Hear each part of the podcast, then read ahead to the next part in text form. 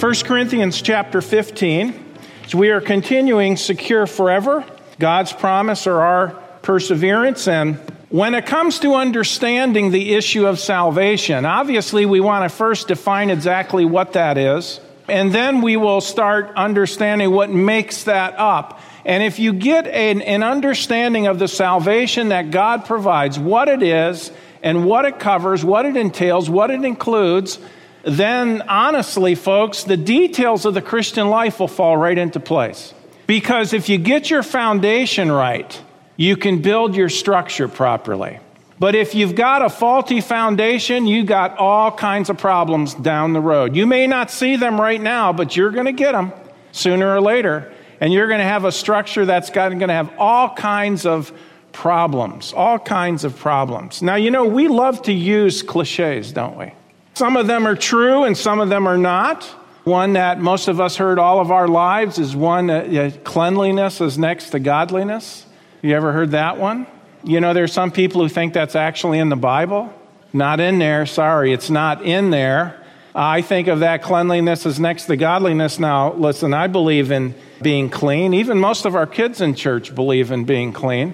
You know, they believe in taking a bath at least once every two weeks or so. And, uh, you know, by the way, if you have a garden that can't grow anything, just put something in your child's ear. It'll grow. It'll grow. Cleanliness is next to godliness. Tell that to believers who are being persecuted in third world countries, who live in rags, who don't have homes. You see what I'm saying? We get too Western, don't we? One that I mentioned last week, and I'll mention more as we go through the series the elephant in the room an obvious problem that no one wants to address. Well, that's a good name for that kind of a thing. But if you just say, well, there's an elephant in the room, you know, and no one knows what you're talking about and you don't define it, they'll think you're crazy, that you're hallucinating, right? We also like to speak with what I call Christianese. We use some terms that might be biblical, actually, but the average person has no idea what you're talking about. Now, you know, and we've taught many times when you share your faith with other people, define your terms. Define your terms. And if you're not using a term that's a biblical one, don't use it at all. Why? Because you're just introducing something that's going to cause confusion. But even if you're using biblical terms, define your terms because the average person on the street has no idea what you're talking about. Let me give you an example of that. The term born again. Now, that's a precious term in the Word of God. Jesus is the one who used it, okay? This became popular in our country when uh, Jimmy Carter was running for president, and he said he was, he was born again. And uh, so, you know, people looked into that. What did he mean? And, and he tried to define it from his terms. But then what happened is people started applying it to everything. Do you notice that? Uh, people started applying it to things such as machines that had been refurbished. You know, my car's been born again. Mm, I don't think so. Um, by the way, that is as far away from what it is talking about as anything could be. What does it mean to be born again? We'll talk about that. What about, here's another one. This is where we're going today. What about the word saved? Saved. I'm saved. What does that mean? You know, I think a legitimate question for somebody to ask you if you use that term is this saved from what? See, people understand kind of what the word saved means, but there's a context that has to be defined when you come down to that. Unfortunately, there are people who use the term saved and they know it has to do with God. And if I could use the term, and I don't like it, but I'll use it just for the sake of illustration religion. But a lot of people will say, I'm saved, and they simply mean I'm religious. So we need to define the terms. If God gave us terms, we need to define them. And this is where we find ourselves this morning. What do these things mean? Saved from what? If salvation is so important in light of eternity, I think we need to understand it. And so let's begin there today. Salvation, number one, salvation. What does it mean to be saved? This is foundational to any teaching about the Christian life. Listen, you don't have a Christian life unless you're really, truly, biblically saved. So, what does it mean? Understanding the biblical teaching on this will give us a firm foundation on which to build our lives. Not only that, but it'll give us discernment when it comes to false teachings on this issue. And there's a lot of false teaching on the issue of what it means to be saved today. Let's remember, folks, that there is no more important issue in the world than this one because it is through true salvation and through, as I'll define it in a moment, the message of the gospel that people are delivered from an eternity in hell to an eternity in heaven with God. Sidebar, real narrow sidebar this morning because we don't have time to digress too much, but one of the more popular, I think he's a Southern Baptist preacher today, young, young guy, one of the more popular ones. He's saying that when we die, we won't go to heaven. That's what he's saying. Uh, we won't go to heaven. Now, I'm sure he's got some twist. You might say, well, what does he teach on it, Pastor? You know what? I didn't even give it the time. That is so ridiculous. All you have to do is read the book of Revelation. God creates a new heaven and a new earth wherein dwells righteousness, and we're going to live there with him. What does that mean if it doesn't mean that? Anyway, the verb save, the verb save, in other words, to save, the idea, okay, is the Greek word sozo, and it means in its simplest form to deliver, to deliver, okay? As a noun, salvation means deliverance. So the word is used both ways. It's used as a noun, it's also used as a verb. Now, the old Scofield Study Bible states this, and I quote The Hebrew and Greek words for salvation imply the ideas of deliverance, safety, preservation, healing, and soundness. Salvation is the great inclusive word of the gospel, gathering into itself all the redemptive acts and processes, as, such as, justification, and again, I can't define these today because of time, justification, redemption, grace, propitiation, imputation, forgiveness, sanctification, and glorification. You might say, what do all those things mean? I can tell you this they're all important Bible doctrines and they are all within the word salvation. That's how important it is. It is a dynamite word in the Word of God. It is a powerful, powerful word. Now, when we talk about becoming a Christian, we are not talking about adopting Christian moral values. Now, listen carefully, folks. You are not a Christian because you live by Christian ethics. That is not how you become a Christian. Now, it's good to live by Christian ethics because God is the one who determines things, and we do reap what we sow. We are talking about salvation or deliverance from the penalty of sin, which is eternal death and eternal damnation. That is what we're talking about when we're talking about salvation. It is being saved or delivered from conscious torment in a literal hell for all eternity to an eternity with God in heaven. That is what we're talking about. Now, this is what the Bible teaches. This is what we need to know. You know, we sang the hymn this morning. We opened up with what, what hymn? Standing on the promises. That's this book. The message we are looking at, this word we are looking at, salvation, is one of the promises of Scripture. So, number two, how does a person obtain this eternal salvation, this deliverance? How does a person obtain it? Is it through faithfulness to God's principles of morality? Is it by keeping His commandments, as many people teach today? Is it through hard work or good deeds or perseverance as a person?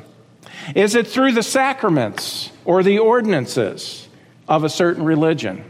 Is it through faith in Christ and also living the Christian life, which is taking what he has done and coupling it with what you do? Is that it? Well, the Bible is abundantly clear on this issue. Eternal salvation is only obtained by believing the message of the gospel. Now, if you're a thinking person, you have to be thinking, okay, I understand what the word salvation means. Now you've used another one of those terms. Please, Pastor, don't speak Christianese. Tell me what the gospel is. I am so glad you asked me that. What is the gospel? Well, according to the Bible, the gospel is the good news. By the way, that's what the word gospel means good news. The gospel is the good news that Christ died for our sins and rose again, and that all who trust in him and him alone as their Savior receive that moment everlasting life. Never ends, it's eternal. In other words, if you're saved, you're saved forever because when you get saved, you receive everlasting life. If it stops, it's no longer everlasting. Therefore, it's not the real deal. It's not the real deal. Now, look at 1 Corinthians 15. This good news. Paul says in verse 1, he says, I deliver unto you the gospel. Then in verse 3 starts defining it. For I delivered unto you first of all uh, that which I also received, how that Christ died for our sins according to the scriptures, and that he was buried, that he rose again the third day according to the scriptures. All right? Now he says this is the gospel. Well, then how do you get salvation? By responding properly to that good news, by believing that. Let me show that to you. Go over with me over to Romans chapter 1. We know now what the gospel is. It is the good news that Jesus, God in the flesh, went to the cross, died on the cross, made the complete payment for our sin, rose from the grave three days later. There it is.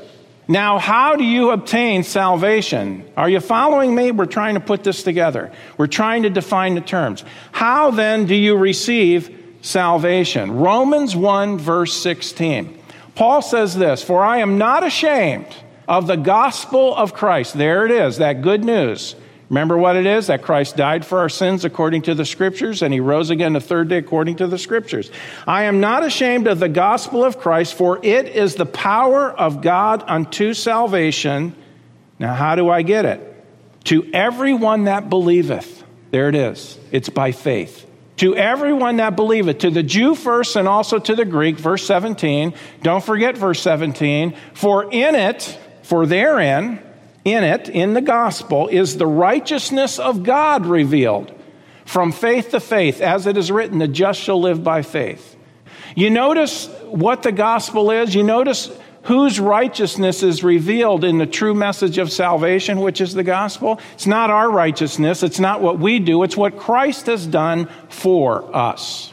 Salvation is through faith in Jesus Christ that He is God, that when He died on the cross, He completely paid for all of your sins of your entire lifetime, and that He rose from the grave. And if you will put your trust in Him, your faith in Him, He will give you eternal life. He will save you by His grace.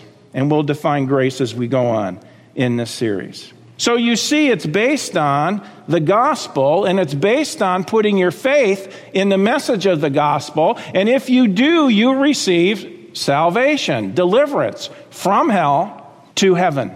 Okay? Now, in the book of Acts, and we are getting into something right now I want you to pay close attention to. Okay? It is part of this. Last week we talked about, do you remember what we talked about was in the room? Who can tell me what was in the room? The elephant was in the room. And we defined it as those who are saying contradictory things to the gospel. In the book of Acts, Paul and Silas were arrested for preaching this very gospel that I just shared with you and delivering a woman from demon possession. And they were taken into custody and they were beaten and they were thrown into jail, into prison. And we're going to pick up the story in Acts chapter 16. So turn there with me. Very, very important that you see this. Acts chapter 16 and verse 25. Here we go. And at midnight, Paul and Silas prayed. There they were in a dungeon. They were there, they were in chains, they had been beaten, they probably had open sores on their back, they were bruised up, they were bloodied, but they would not be defeated. And at midnight, Paul and Silas prayed and sang praises unto God, and the prisoners heard them. And suddenly there was a great earthquake, so that the foundations of the prison were shaken. And immediately all the doors were open, and everyone's bands, chains, were loosed. And the keeper of the prison, awaking out of his sleep and seeing the prison doors open, he drew out his sword and would have killed himself, supposing that the prisoners had been fled. Because under Roman law, if prisoners escaped from a guard, it was death for the guard. So he figured, I might as well take care of it myself. But Paul cried with a loud voice, saying, Do thyself no harm, for we're all here. We're still here. Then he called for a light and sprang in and came trembling and fell down before Paul and Silas and brought them out and said, Sirs, what must I do to be saved? The context was there. They had been singing praises, okay? They had been talking, they had been sharing the gospel with others in jail. Sirs, what must I do to be saved? Verse 31. And they said, okay, now let's stop. He asked the question He wants to know. He wants to be saved. All he needs is, you tell me how. And they said, Believe on the Lord Jesus Christ, and thou shalt be saved, and thy house. Of course, his house was right next door. You see, folks, why is this so significant? Paul and Silas had a perfect opportunity to tell the Philippian jailer how to be saved. It's what he was asking. They could have told him anything, and he would have believed it. But what they told him was the clear and simple truth believe on the Lord Jesus Christ, and thou shalt be saved. Believe and be saved. Now, listen very carefully. That is all they told him to do. This is a major issue. That is all they told him to do. They didn't tell him anything more to do than believe. And if you do, you will be saved. Now let's stop right there. They either told him the truth or they did not. They either told him the truth or they did not. There cannot be anything in between. They gave him a clear and simple answer. Okay? Is that how to be saved? According to the Bible. Well, according to the Bible, it is. Paul and Silas not only told them that, but all of Paul's writings support that very truth. It's what he lived and died for, was the gospel. Believe on the Lord Jesus Christ, thou shalt be saved. That's the power of the gospel right there. That's how you're saved. Now, people will come along and say, well, that's not enough. Believing is not enough. You must also do good works. You must also do this and do that. Now, let me just pause here. We believe once you've trusted Christ and once you're saved, yes, God has a life for us to live, but that is not a requirement for entrance to heaven. You already have everlasting life if you've trusted Christ. And we'll get to all of that in the future here. But getting back to the point, they either told him the truth or they didn't. Some people will say, well, they didn't tell him the whole truth. Well, then they didn't tell him the truth. Do you get it? If they didn't tell him the whole truth, they didn't tell him the truth. If they told him the truth, then that is the whole truth. John chapter 3, turn there with me. Jesus in John chapter 3 shared the same exact truth with Nicodemus the Pharisee. Nicodemus was a righteous living Jewish man. He was a Pharisee. He believed in law keeping. He believed in good works. He thought his good works would save him. No question, that's what he believed. That's what the Pharisees believed. And because they believed in good works for salvation, this is one of the main reasons why the other Pharisees wanted Jesus dead because he was saying it's not in your law keeping, it's in, by faith in me. And they knew what he was saying. In John 8, Jesus said, Unless you believe that I am, literally, I am he, but the word he's italicized, they knew he was talking about Jehovah God in Exodus 3. He said, Unless you believe that I am, you shall die in your sins. Well, they considered that blasphemy. Now, here in John 3, Here's what Jesus told Nicodemus. Right before this, he's telling him about his need, Nicodemus' need to be born again. And now Jesus tells him how. And it says in John 3:16, Jesus is saying this by the way, for God so loved the world that he gave his only begotten son, referring to himself, that whosoever believeth in him should not perish but have everlasting life. Now, to believe in Christ is not simply to believe he existed as a historical figure, it's to believe the context of what he's talking about here, which was the way of salvation. And Jesus said, Whosoever believeth in him should not perish, but have everlasting life. For God sent not his Son into the world to condemn the world, but that the world through him might be saved. Now, look at verse 18. He that believeth on him is not condemned, but he that believeth not is condemned already, because he hath not believed in the name of the only begotten Son of God. Do you see in verse 18? He that believeth is not condemned, he that believeth not is already condemned. Why? Because he hasn't believed. Now, the condition is to believe, and the promise from God the Son is that if you will believe in him as your Savior, you will receive everlasting life. Listen carefully, folks. That's all Jesus told him to do. Jesus either told Nicodemus the truth or he did not. There can be no in between. I have actually had people tell me, well, what Jesus said was true, but it wasn't all of it. It wasn't all people needed to do. Well, then Jesus did not tell him the truth. He deceived him because all Jesus told him to do was believe. And if he did, what would he receive? Everlasting life. That's heaven, it's eternity with God. So here's Jesus, God in the flesh, who says, If you will trust in me as your Savior, I will give you everlasting life. It'll be yours. It's everlasting. You can have it. And then we have people coming along today, many, many preachers, and by the way, many of them on the radio and TV, who will say, Well, believing's not enough, or you have to do this, or you also have to do that, and all these other things. Friend, are you smarter than God? By the way, the answer to that is no, you're not and neither am I. The Gospel of John states over 90 times that the condition for receiving salvation is by believing. Did you know that? To say, as some might say, that Jesus did not tell him the complete truth is to insinuate that Jesus misled Nicodemus and gave him a false hope. There's a word for that, it's called blasphemy. If a person will put their trust in Jesus Christ as Savior, according to John 3, God will save them at that point in time and give them everlasting life. Is that true or not? Is that true? Yes, it is. If you say, well, no, it's not true, then you are saying what Jesus said was not true. Now, look at chapter 6 of John, a couple pages over. Here, Jesus again says it. He could not make it clearer and simpler than this. He says in verse 47, Verily, verily, that's old King James talk for truly, truly. If we were to use a street talk for that today, we would say, I really mean this. I'm telling you the truth. Verily, verily, I say unto you, he that believeth on me hath, present tense, possesses right now, everlasting life. True or no?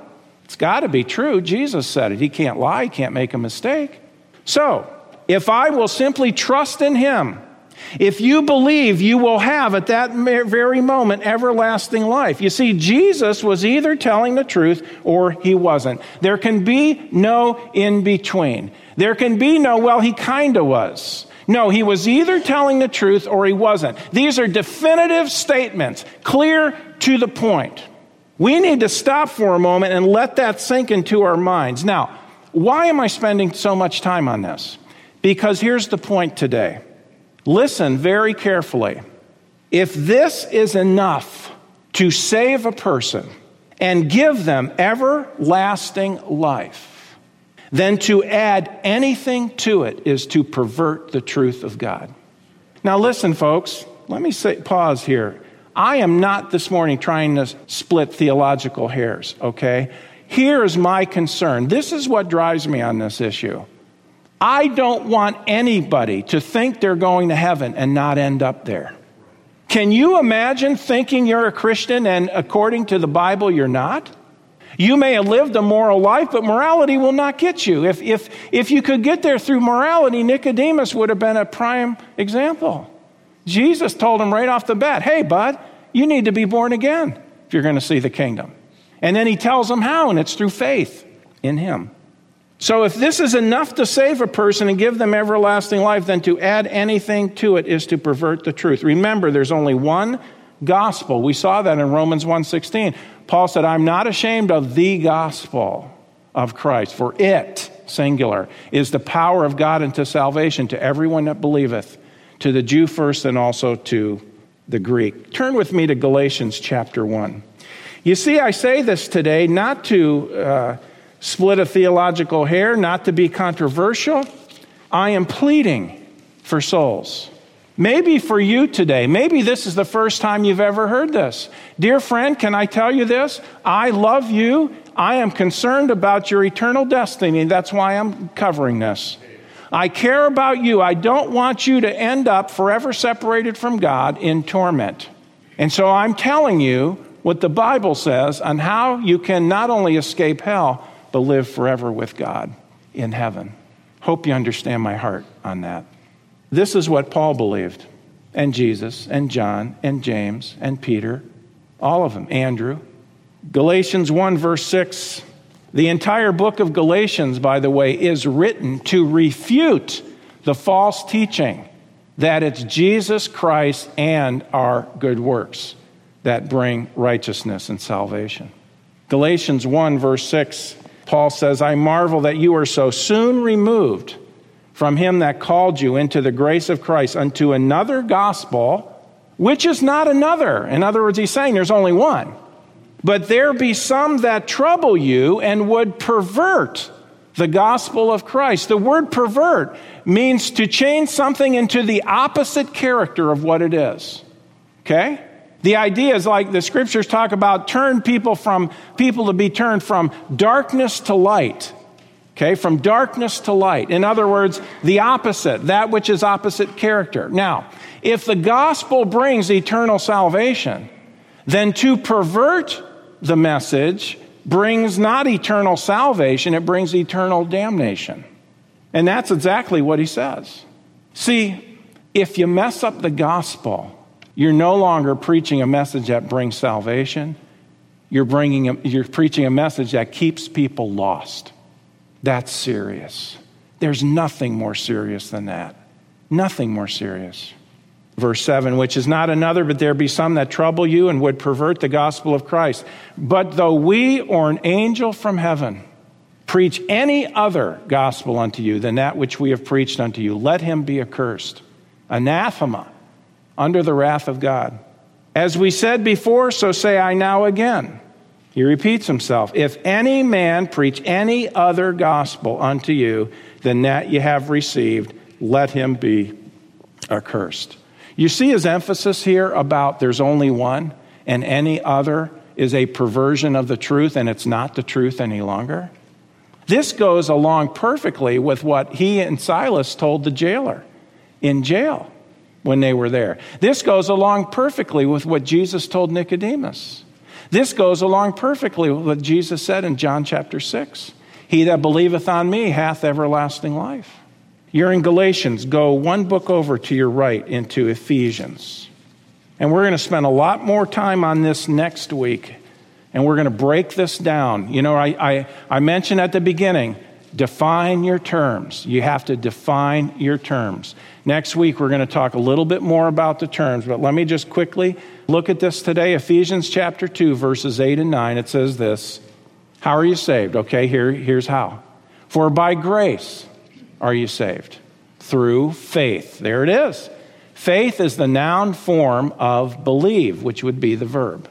For by grace are you saved through faith. Faith in what? In Christ. And that not of yourselves, it is the gift of God. You know what a gift is, it's free. It is the gift of God, not of works, lest any man should boast. When I first saw that, time stood still for me because I was raised in a religion that taught me that my good works had something to do with getting me to heaven. And I saw that and I thought, I need a Savior because my good works are of no value in getting me to heaven. And I put my trust in Jesus Christ as my Savior. And you know what? I got what Jesus told Nicodemus he would get. I was born again. Born of the Spirit, a spiritual new birth. Not, listen, not a renovation of the old man. Okay? People say, well, when you get saved, you get renovated. No, you don't. You get regenerated. That means a new birth. Big difference. Renovation, you know what that's like. That's like going into a house and you say, We're going to do a remodel job. And you tear a bunch of stuff out and you put stuff in, but it's not brand new, it's renovated. No, salvation is this God says, You need a new house. I'm going to give it to you. It's perfect, and I'm going to give it to you for free because I love you. Well, Lord, who's going to pay for this? I'm going to pay for it. You don't have to pay anything. It's a love gift because I love you so much. Well, Lord, I don't deserve that. You're right. It's grace, unmerited, undeserved favor. That's the basis. And friend, that's exactly how you get to heaven. Is through grace, the grace of God his unmerited favor towards us. When we put our faith, our trust in Jesus Christ, that he died for us and rose from the grave, he gives us that moment everlasting life, and we are saved forever, eternally secure. Let me show you this illustration. This hand representing you and me. Let my wallet here represent our sin. Here we are. Every one of us is a sinner. Every one of us. God loves us, though. He hates our sin, but He loves us. You see, friend, to get to heaven, you have to be sinless, and none of us are. We all do things wrong, including me. I point one finger at you, I've got three pointing back at me. We're all sinners, but God loves us. He wants us to go to heaven, but we can't get to heaven with even one sin because heaven's a perfect place. If sin was allowed in heaven, it would be just like earth. That would be a bummer. God says because we've sinned against him, that sin has to be paid for. You break the law, you have to pay the price. God says the wages of sin is death, Romans 6:23. If we pay for our own sin, we'd spend forever separated from God, suffering for it. God doesn't want that for anyone. That is why he sent the Lord Jesus Christ, this hand representing him, sinless. Therefore, he was qualified to be a substitute because he was sinless. See, if Jesus had been a sinner, he couldn't pay for my sin. But because he was sinless, he could step in for me and do for me what I couldn't do for myself. And when Jesus went to the cross, all my sin that I've done or ever will do wrong, he took it upon himself and he made the payment, leaving me nothing to pay for.